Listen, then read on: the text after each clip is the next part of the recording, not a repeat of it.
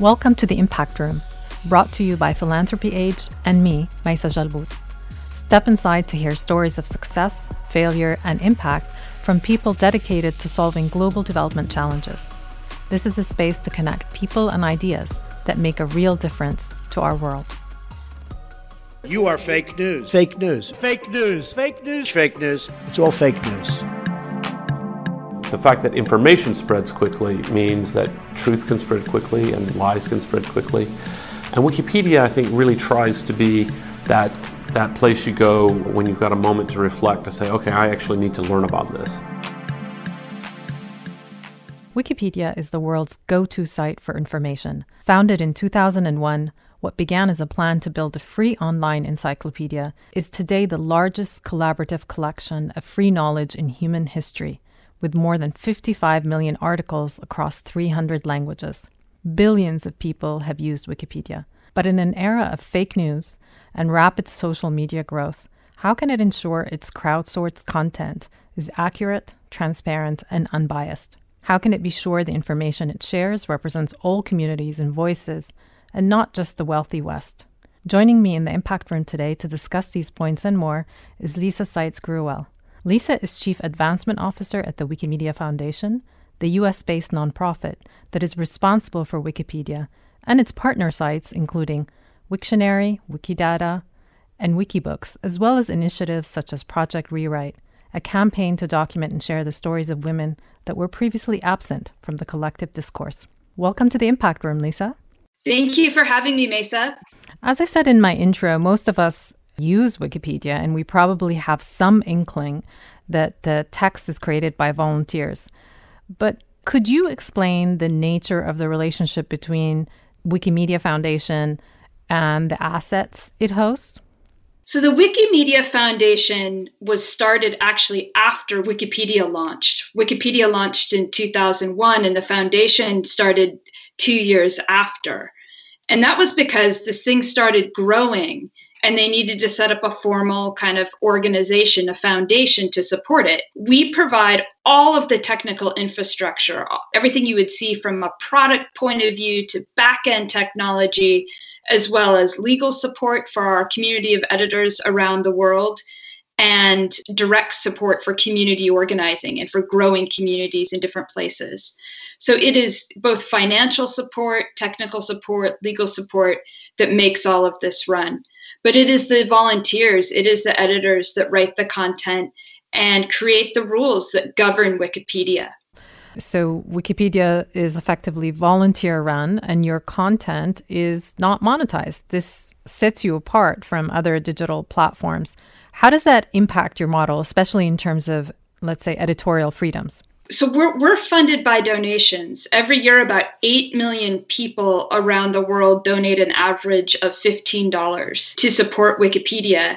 You know our financial interests are really aligned with serving the public because our, our support comes from the public from average everyday readers in in countries around the world and so that keeps us independent. It gives our editors, you know, a tremendous amount of freedom to just do what's right. They're not influenced by any type of advertising, any particular funder that uh, may have an interest in having the content be one way or the other. Lisa, you must find that your editorial independence is challenged in some countries. I know, for example, Wikipedia isn't available in China. Do you often get pushback from governments? There are growing challenges, I will say. It depends on the geography. I mean, most governments, we have a, a, very good relationship. They want an informed citizenry, they want their people to have access to quality information and knowledge. There are some governments, though, where that's that's not the case. More authoritarian governments, governments that don't value freedom of information and so in those in those cases we are lucky to have an amazing legal and advocacy team who work in those places to try to protect access to the encyclopedia and to protect the editors in those communities who may be at risk if they if they put something in the encyclopedia that's that's accurate that's true but doesn't reflect positively on a particular leader. So then how do you measure Wikipedia's impact? What what do those metrics look like for you? it's complex. I mean, we we have a lot of the same kind of metrics that any major website would have. We look at things like how often is our site being visited in how many languages how much is the content growing you know we have 55 million articles across 300 languages we also look at how much is our volunteer base growing? You know, every month we have about 280,000 volunteer editors who contribute. Those are the kinds of things that, that we pay attention to. We also care about article quality and article diversity, and those are big emphases uh, going forward. So if we go back, you know, to Wikipedia when it began, it, it obviously began in a very different context, uh, very different information and internet landscape. How has the growth of digital access and social media influenced the evolution of, of the platform itself? It's been in so many ways. I mean, as you said, Wikipedia was founded in the US, kind of took off in Europe, and you know has grown around the rest of the world. But you know, our encyclopedias in languages like Hindi are nowhere near the size of those in English or other kind of uh, Western languages. And so we're really focused on trying to figure out how to grow those. And some of the techniques, some of the models that worked in the US and Europe work in underserved parts of the world, but others do not. And so we've really had to empower the community to come up with organizing methods that work for them. Can you elaborate a little bit about community? Our community is both an online community of editors who find Wikipedia hit the edit button and create an account and just start editing. They, they do this on their own. But then there's others who come in the door through organized efforts, through outreach efforts by local communities. So, uh, our community in Arabic, for example, we have chapters around the world who do outreach efforts to bring people in, teach them how to edit Wikipedia, and create social connections so that people are doing this you know usually in together in a you know the same place. Covid's made that a little difficult this year. So it's it is both a combination of of in-person editing events we call them editathons as well as people who just come to the platform to edit independently on their own but through online connection. Tell me how do you use your grant making to shore up and grow wikipedia's editing community so last year we made about $9 million in grants to different communities, and we're going to be increasing it significantly next year.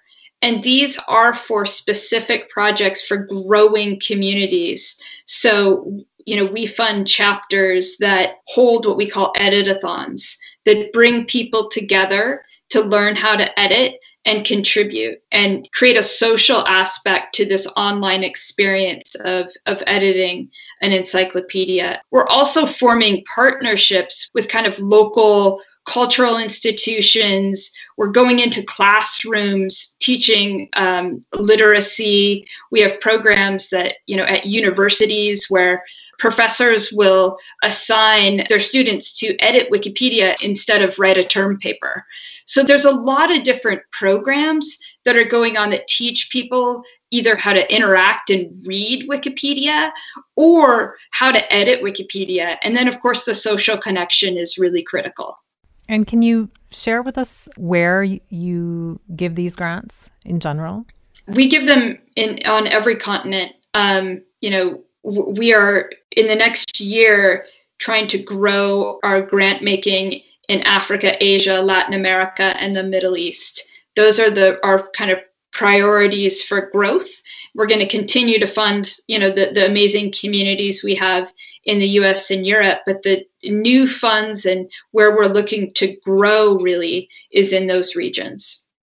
You mentioned Arabic and Impact Room is based in the Middle East. And I just saw on the news that um, you've had a big growth in input from the Arab world. Is that right? So, Arabic Wikipedia has about 1.1 million articles. It's the 16th largest language Wikipedia. Um, so, you know, it still has a ways to grow. It's not, you know, Arabic is a major language in the world. We'd love to see it in the top 10, but it's definitely getting there. I mean, in the last year alone, in 2020, Um, you know, the articles were viewed 3.4 billion times, the Arabic Wikipedia articles. So there's a huge demand for it, and the community is growing. Uh, you know, in, in Arabic Wikipedia, there's about 15,000 active uh, Wikipedians, editors, volunteers who contribute these articles. And um, you know, last year they made 1.6 million edits to the encyclopedia. So they are they are a vibrant community. It's growing, and the encyclopedia is widely read. And beyond uh, geographical, one of the things uh, that you've mentioned to me before is that you, the vast percentage of edits on the platform are made by men.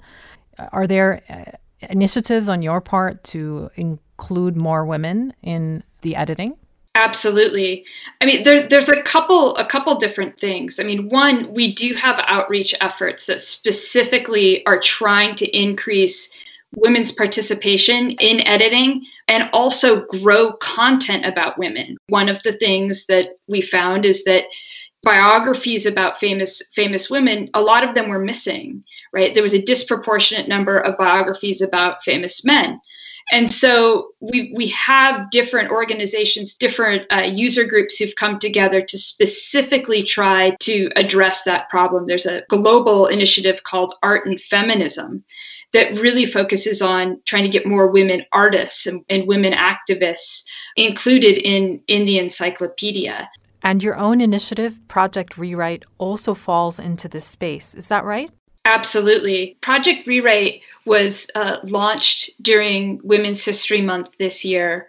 And part of the emphasis of it is to raise awareness on the issue that exists in media, right? So Wikipedia can only include women in the encyclopedia if journalists write about them, right? Because we're a secondary source of information. Women are missing from conference panels. Most most conference panels are often all male. Uh, five out of six names that appear in the media are those of men. On Twitter, an average man is twice as likely to follow another man than a woman. So when our editors are trying to include women's stories in the encyclopedia, they're limited because women's stories aren't told in the media. And so we've started a discussion on this problem, and we've found people who are willing to kind of take this on to figure out how we can improve gender representation in the media and then increase gender representation in Wikipedia. And in the same vein, women are also often uncomfortable in making contributions in the editing space. What makes them uncomfortable? What can be done about that? There's a lot of different factors. I mean, one is simply time, right? That, that that women just don't have as much kind of free time to volunteer in many cases. But the second is when women encounter a community online that's not friendly, that's getting combative, they often just walk away. And so, one of the things that we were taking on this year is adopting a new universal code of conduct that really aims at trying to make the interactions, the debates that editors have over what should go in the encyclopedia and what shouldn't, making sure that those are civil, pleasant, polite, respectful conversations. And that we believe is really going to help women kind of stay engaged in editing Wikipedia. And is that true of other communities, marginalized communities as well? Both factors come into play with marginalized communities. There is the issue of time, and there is also the issue of making sure that it is a pleasant experience. If someone comes in to English Wikipedia who's new and they encounter editors who've been there for a really, really long time and they're not welcoming, oftentimes they leave. And so, you know, for people who are just coming online, who are just learning about Wikipedia, we very much want them to come into the community and edit. And we need to make sure that the experience for them is a positive one. As a mother of two school aged girls, I'm really struck by how different their experience of finding information is to mine. My generation didn't even have the internet. We would have to go to the library to consult books, but they have access instantly online. How important do you think Wikipedia is for this younger generation?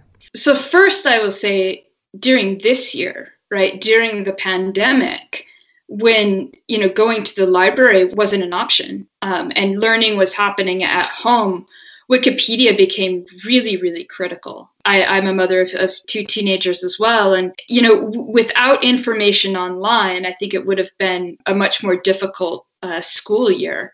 It was already difficult uh, but we um, you know saw our traffic really increase this year and we do see our traffic kind of follow education, right? It drops when school is out, um, not dramatically, but we will see a fluctuation uh, when when school is out.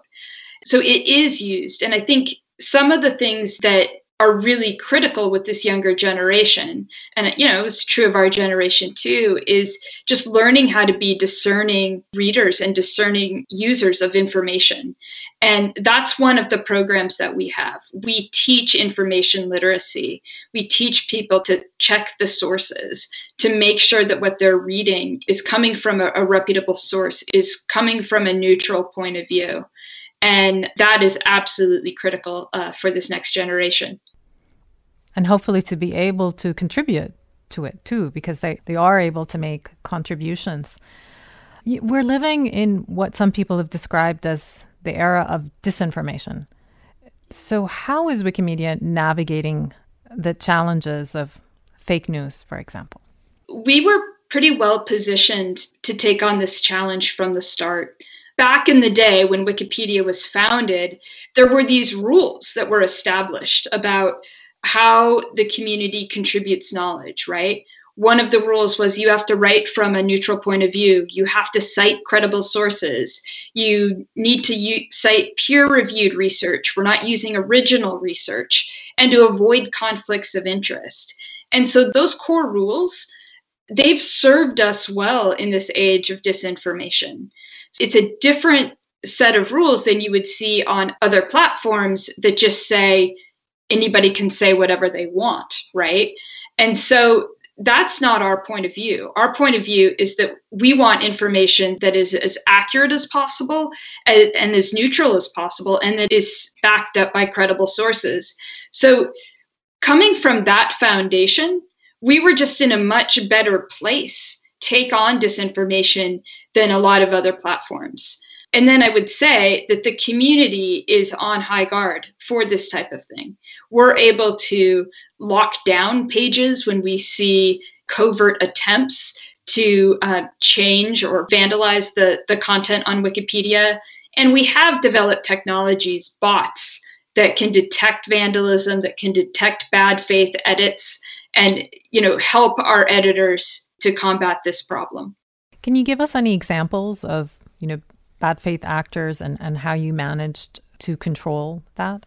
It happens it happens frequently. I mean, this is everything from kind of just sort of prank type edits you know that that our community is on high alert and and our technology actually alerts our editors to those types of things to more organized attempts by kind of fringe political groups who try to change the content. In those cases, our editors will lock down different pages. So, you know, Donald Trump's page is basically locked down all the time. And only really experienced editors who have a track record are editing that page. Just because the vandalism on a page like that, it draws in people with really strong points of view and also people with not the best intentions who aren't interested in writing from a neutral point of view. It sounds like sometimes the stakes are very high. Yes. And they could have a big impact uh, on society. So, are you investing in specific campaigns to counter disinformation? I mean, absolutely. But like I say, I think we're coming from a place were the foundation, right? The rules that Wikipedia is based on serve us well. But then, like I say, we are developing technologies that really can detect these types of problems. So, really, it's putting tools in the hands of our editors that make them more efficient. So, they don't have to go and patrol all of the pages. They can look at that feed and see where there's a lot of activity. And with machine learning now, these tools can now detect what is a bad faith edit from one that is a good faith edit. But what about when the information that's being uploaded is not necessarily in bad faith, but it's contributing to misinformation? I'm thinking about, for example, COVID. Do you have a role as a platform to work on informing the public? Absolutely. And in fact, you know, on COVID, we formed a partnership with the WHO and really made a priority to make sure that the information that was on Wikipedia about COVID was not only coming from the best sources, but was also written at a reading level that was really accessible to a lot of people. So we formed this partnership early on in the COVID crisis with WHO. We worked with them. They made all of their materials, all of their information uh, freely licensed. That enabled our editors to use it and put it in all of the COVID articles. Our COVID articles were edited by almost 100,000 different editors. Many of them were people from the medical community. We actually have a project called WikiMed that is a it's just a group of medical professionals, doctors who edit these articles on medical topics in Wikipedia. And so we not only try to make this information free from vandalism, we try to make it the highest quality and then get it out there as much as we can. So that was part of the partnership with the WHO. We worked with mobile carriers to get the information out in as many languages as, as we could to as many places as possible. So it was widely, widely read. So the main English Wikipedia article on COVID 19 was viewed over 82 million times last year. So, do you foresee a larger role for Wikipedia in this space? I mean, you're very much part of the information ecosystem, but your model is very heavily reliant on the use and citation of credible independent sources. So, at a time when we're seeing the defunding of media, of academia, what role can Wikipedia play in addressing all of this? We are an advocate for media. I mean, we we believe in journalism. We believe that you know we are not the answer. We are only as good as the information that is out there in the world. And so journalism needs to survive in order for Wikipedia to continue to thrive because we're not journalists. We're not going out and getting, you know, firsthand information.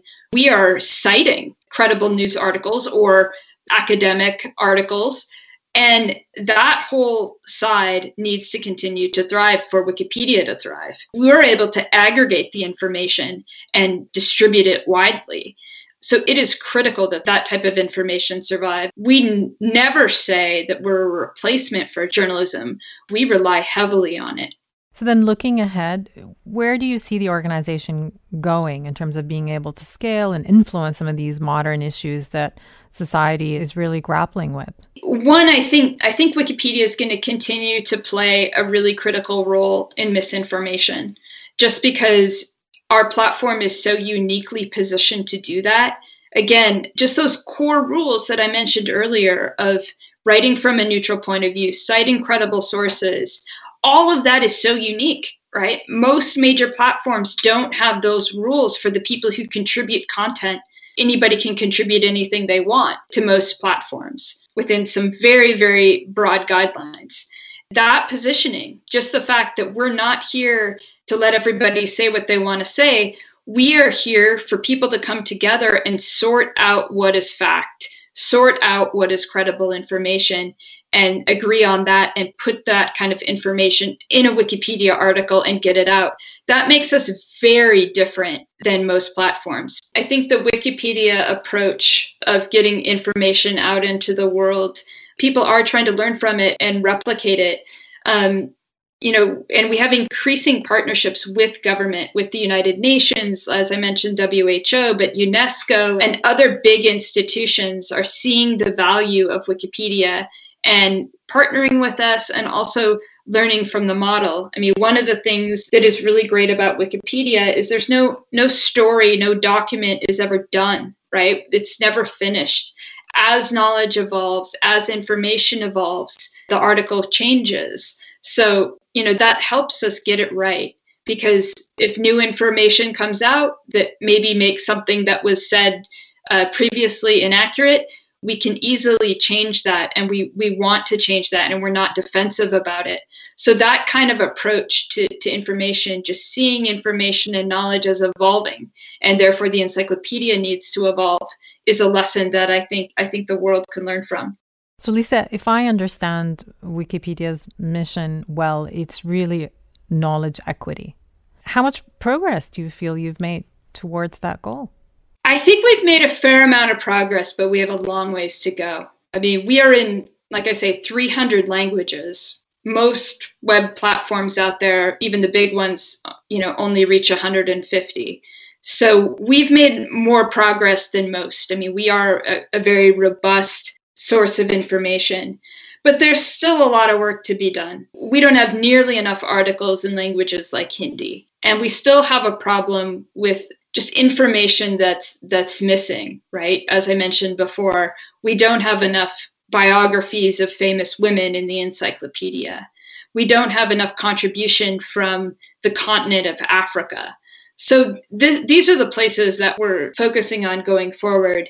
You know we set a strategic direction for what where we want to be by the year 2030 and knowledge equity was a central pillar of that strategic direction and so that guides us every day. That guides where we're investing, that guides where we're growing. And that is definitely where we want to be you know, 10 years from now. Thank you for joining us. Thank you for having me. You've been listening to The Impact Room, brought to you by Philanthropy Age and hosted by me, Maysa Jalbout. If you've enjoyed this podcast, don't forget to subscribe to make sure you don't miss forthcoming episodes. Please give us a rating where you get your podcast, and most importantly, tell your colleagues, friends, and family to check us out.